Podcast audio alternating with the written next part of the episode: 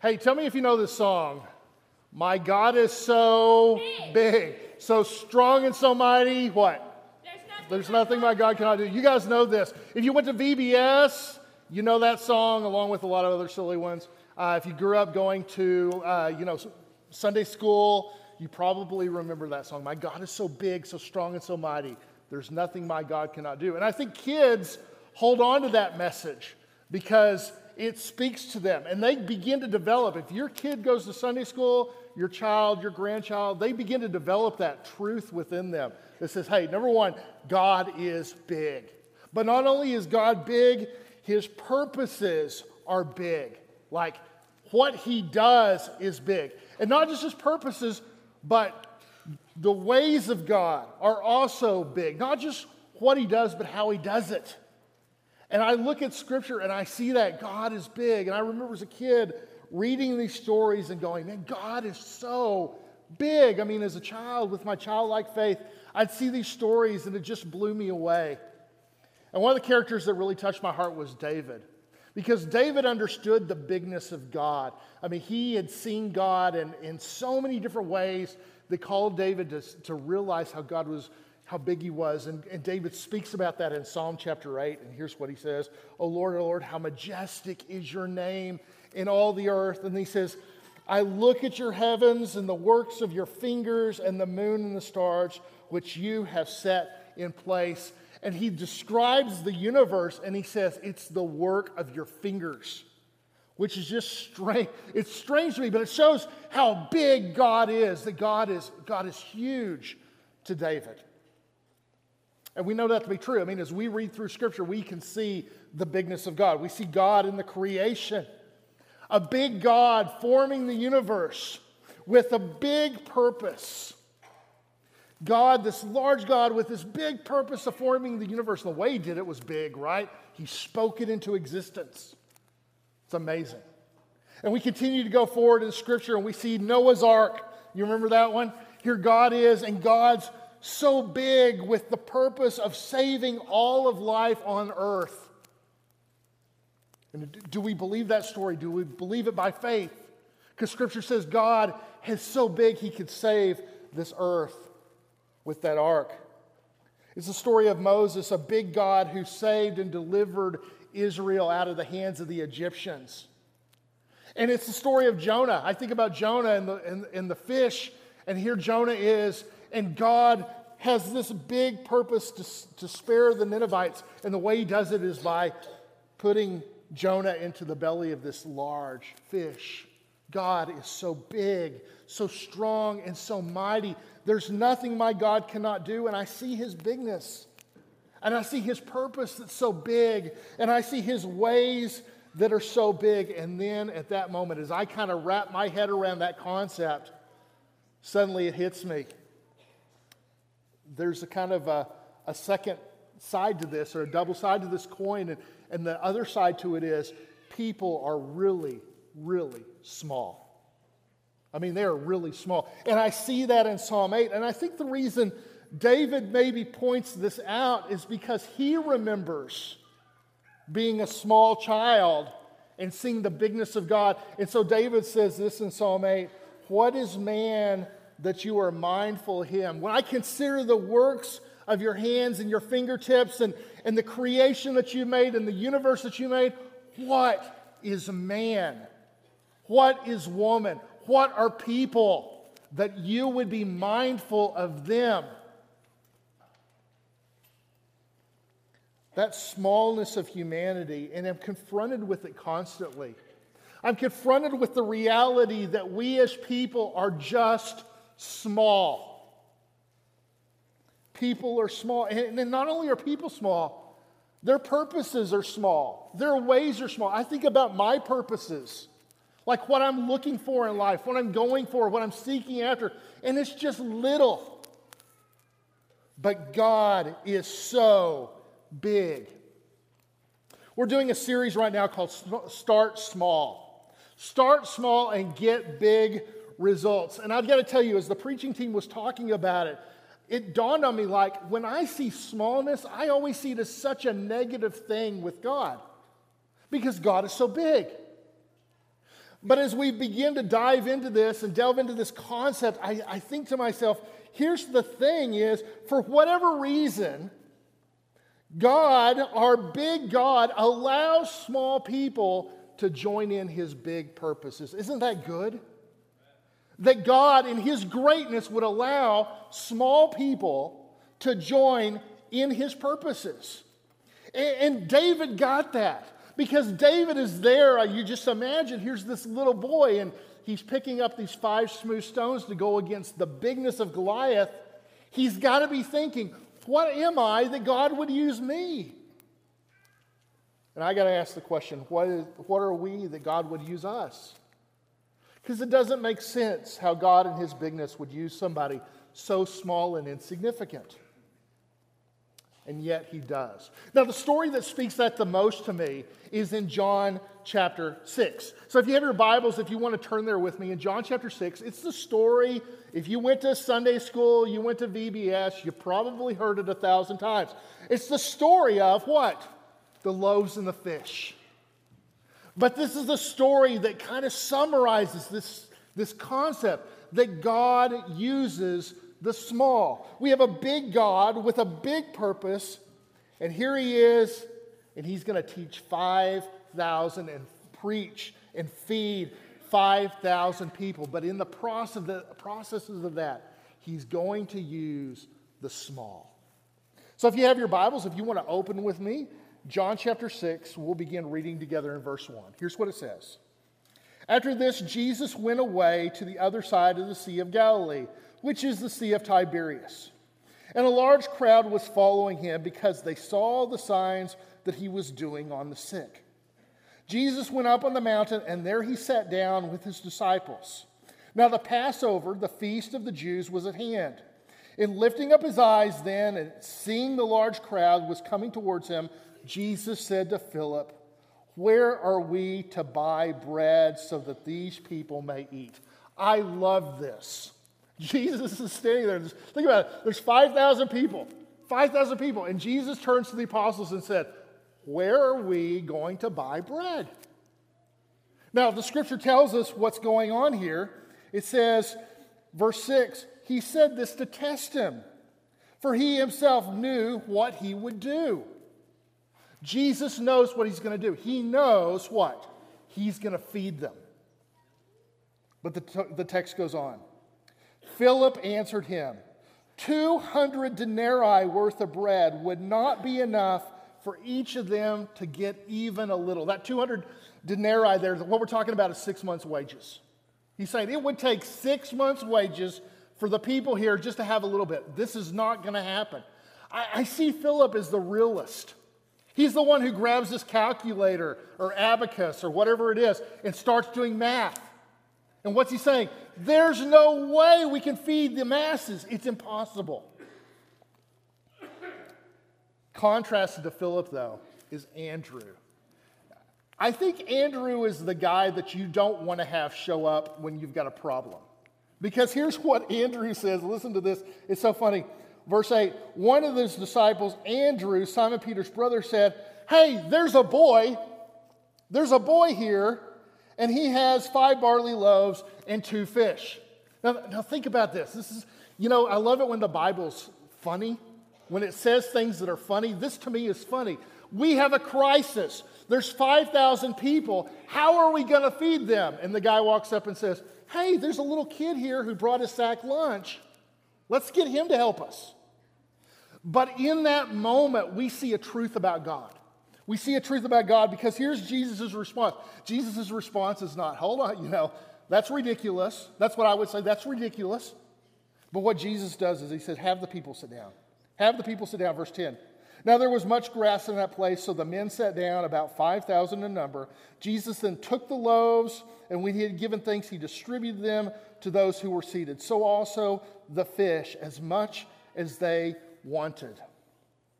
And when they had eaten their fill, he told the disciples, Gather up the leftover fragments that, uh, that nothing may be lost. So they gathered them up and filled 12 baskets with fragments from the five barley loaves and the fish. I love this story because it says, Look, God can take these things that we have and give Him, and it results in these, it has, brings these big results.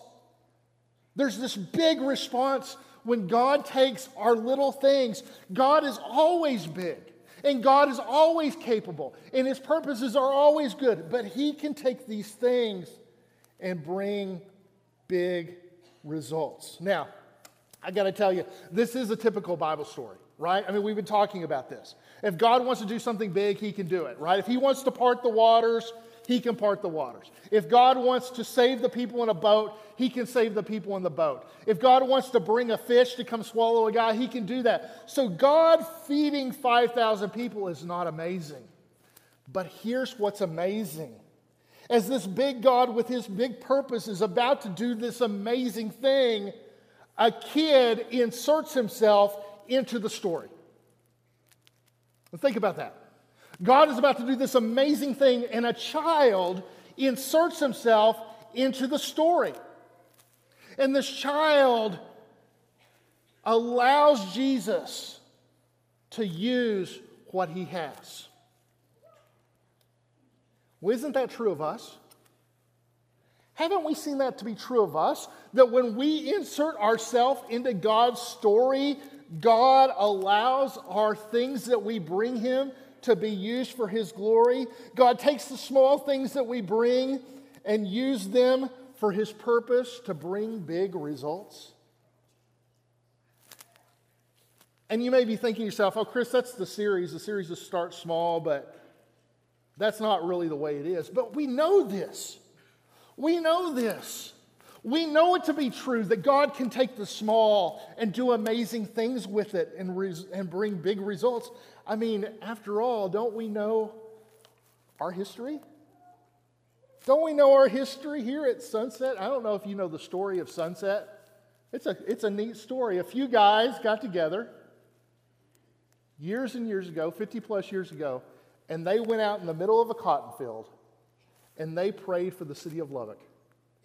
I remember hearing that story as, as an AIM student back in 1990, 1997, right? I remember hearing that story. And we actually, me and like 10 other guys, went out into a cotton field in Lubbock, Texas, and did the same thing. I'll tell you who was there. Rob Heineman was there. He's a, he's a missionary now. Uh, Guy Stover, who is, who is a, uh, he, he's a youth minister in Houston. I mean, just people that I love. We went out in the cotton field and did the same thing. By the way, that cotton field today, like we thought we were in the boondocks of Lubbock. We were, we were in a cotton field in the middle of nowhere. There's a target exactly on that spot now. Okay? But we went, we went to this cotton field to pray because those guys had gone to pray years earlier about the city of Lubbock and about God's dream for this city, God's plan for this city. And it was from that prayer that came the school of preaching. And, and it was from that prayer that is everything that we see around us today like all the blessings of this congregation. Because those men thought and had this vision that, like, God can take the small and do something with it. But we see it other places at Sunset. I see it in the willingness of some women to serve, maybe a vision, a dream. We could serve the single mothers of this community, and they invested their time and just, just a little bit they had. And I'm sad to say now it's not a little bit because it's huge, and they give a lot of themselves to it, but they just wanted to give a little bit, just give their loaves and fishes over to Jesus. And, and from that has come a powerful ministry of the single mothers ministry. I, I think about introverted, introverted Israel and Nellie, who I've known since he was like 19 years old in Mexico. And this humble, shy kind of kid who now in Apaxco has been part of converting the mayor, who is now bringing people of the city and city officials. We, as, we, as the well students, went to Apaxco to spend some time with them. And while we were there, they brought us into the mayor's office and we actually looked out over the city and they fed us tamales. All the leaders of the, of the government fed us tamales. We felt like royalty. But what was happening was God was taking something small in Israel's life, in his heart, and blowing it up into something big. And that's what God can do in our lives. You see, God takes these small people and these small things and brings it to Him for His bigger purpose and brings bigger results than we could ever imagine. Big results that God can do things that we could even not even know. And by the way, some of those things we'll never know. Some of the results we will never know. But God is big. He is big and He takes the small. And I'm thinking to myself, well, well, what do I have to offer though? What do I have to offer? I think about the importance of just writing a note of encouragement. Now, now some, some here might go, okay, Chris is, man, he has lowered the bar, right? He, he's brought it to notes of encouragement, right? He's lowered the bar. He's saying, hey, all, you know, you know what a loaf and a fish is? Is just write a note of encouragement. Can I tell you something? Those notes of encouragement matter. I have, I asked Josh to bring this up to me. These are my notes of encouragement that I keep in my little basket here that represent all the messages that I get from you. So on a hard day, if things are tough, I can start opening it up and reading. You know why? Because it's loaves and fish. It's, it's your way of giving back to God and creating something huge. I can only imagine, let me give this back to you, Josh. I can only imagine how those kind of things, if you've got a note from somebody, how does that build community? How does that build Christian friendship and relationships? What's the little loaf and fish that you can bring to Jesus? What's the small thing that you can give him? I think about washing dishes. I mean, that, you know, washing dishes, maybe making a meal from somebody, that doesn't seem like that big of a deal. Well, guess what? It helped to define Dolores' legacy. It did. It helped to define her. Can you imagine how many thousands of people those hands created meals for? Thousands of people. Well, it's just a little loaf and fish. Yeah, but God used it and exploded it into something greater.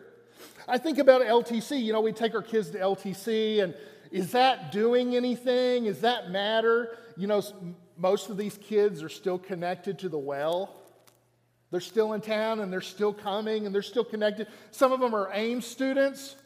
God is taking this thing and making more out of it. One, one of those people in the, in, the, in the picture developed her own ministry for creating pillows. Has a pillow ministry. I don't know if you know this, but there are pillows in the back over here that you can grab if your back is hurting, if you're not feeling good, you can grab a pillow and you can rest on it. Well, that's just a little loaf and fish. Yeah, but that's helping people worship God. Do you see? God explodes these things. Small groups, and I'm just going to offer God my home. Can you imagine what God could do if you offer Him your home? Well, you're in the company of Mary and Martha. Well, I, you know, I don't have the ability to do that. I can't offer my home. But one thing that I have done, and I don't think it really matters, is uh, you know, World Bible School. I used to take World Bible School, and if I get the materials, I would check it off and I would go through and I'd correspond with people, and I'll never see them. But here's the truth when you do World Bible School, where you just take people's information and you, you respond to them and you check and make sure their answers are, are, are good and they're studying the Bible, you know what's happening on the other side of the world? Is baptisms people coming to know the Lord because of the little loaves and fish that you have to offer.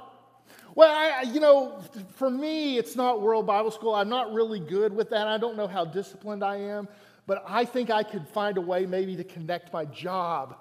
I, is it possible to connect my job and my schedule and who I am as a person to the Lord? I think that's what happened at the roller rink.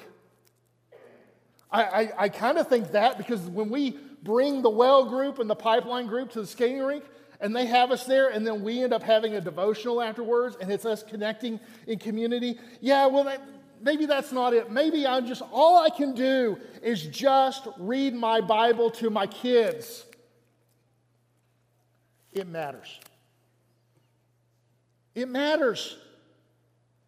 Those loaves and fish matter. You know, Chris, I have a hard time with Halloween. I have a hard time with it. I, I don't really like trunk or treat, but the church asked to bring candy, and I'm going to bring it anyway. I'm just going to trust God. You know what happens when you bring candy? 2,000 people from our community get to know this congregation. We have a prayer list of people in the community who now are coming and asking us for prayers, who we're going to visit because you brought candy. You know, all I can really do is sing. That's really all my giftedness is. But here's the thing I don't always like the songs. They have some songs that were written in 2020 and others that were written in 1918. What am I supposed to do with that?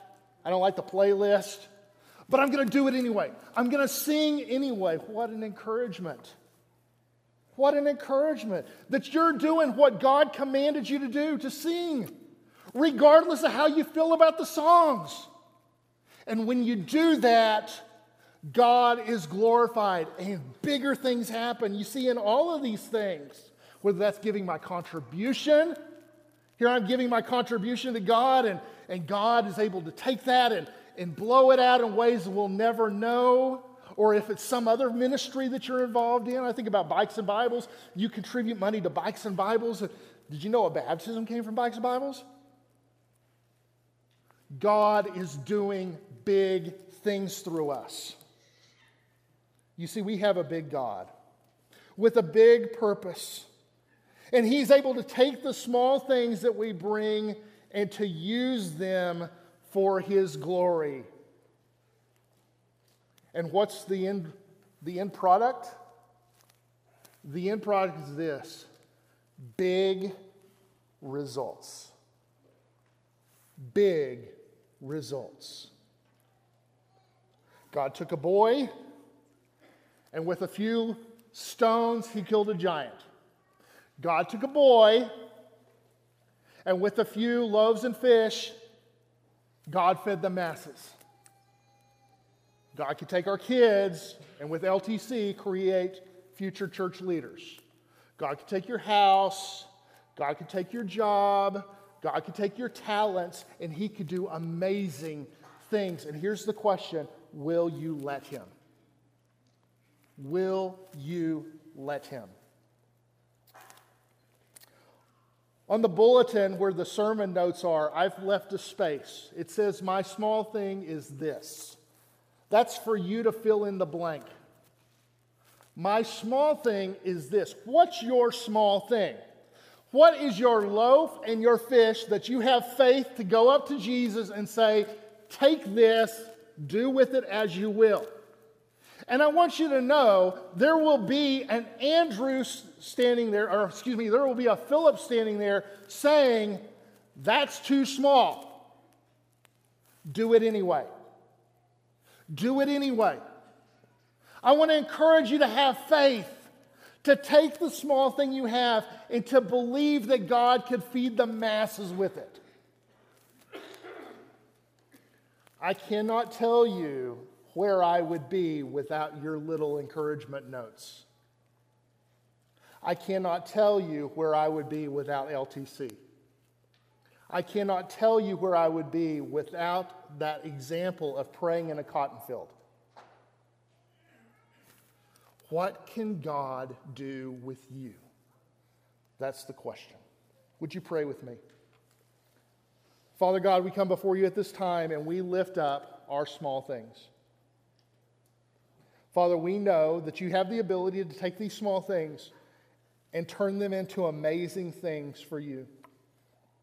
And so we ask God that you would take whatever thing is in our heart, whatever thing is small that we have not given over to you, and that you would take it and you would allow it to grow into something huge for you. Father, may you be glorified through these things. We pray this in your Son's name. Amen. We are here to serve you today. If you need anything from this body, won't you come now as we stand and as we sing?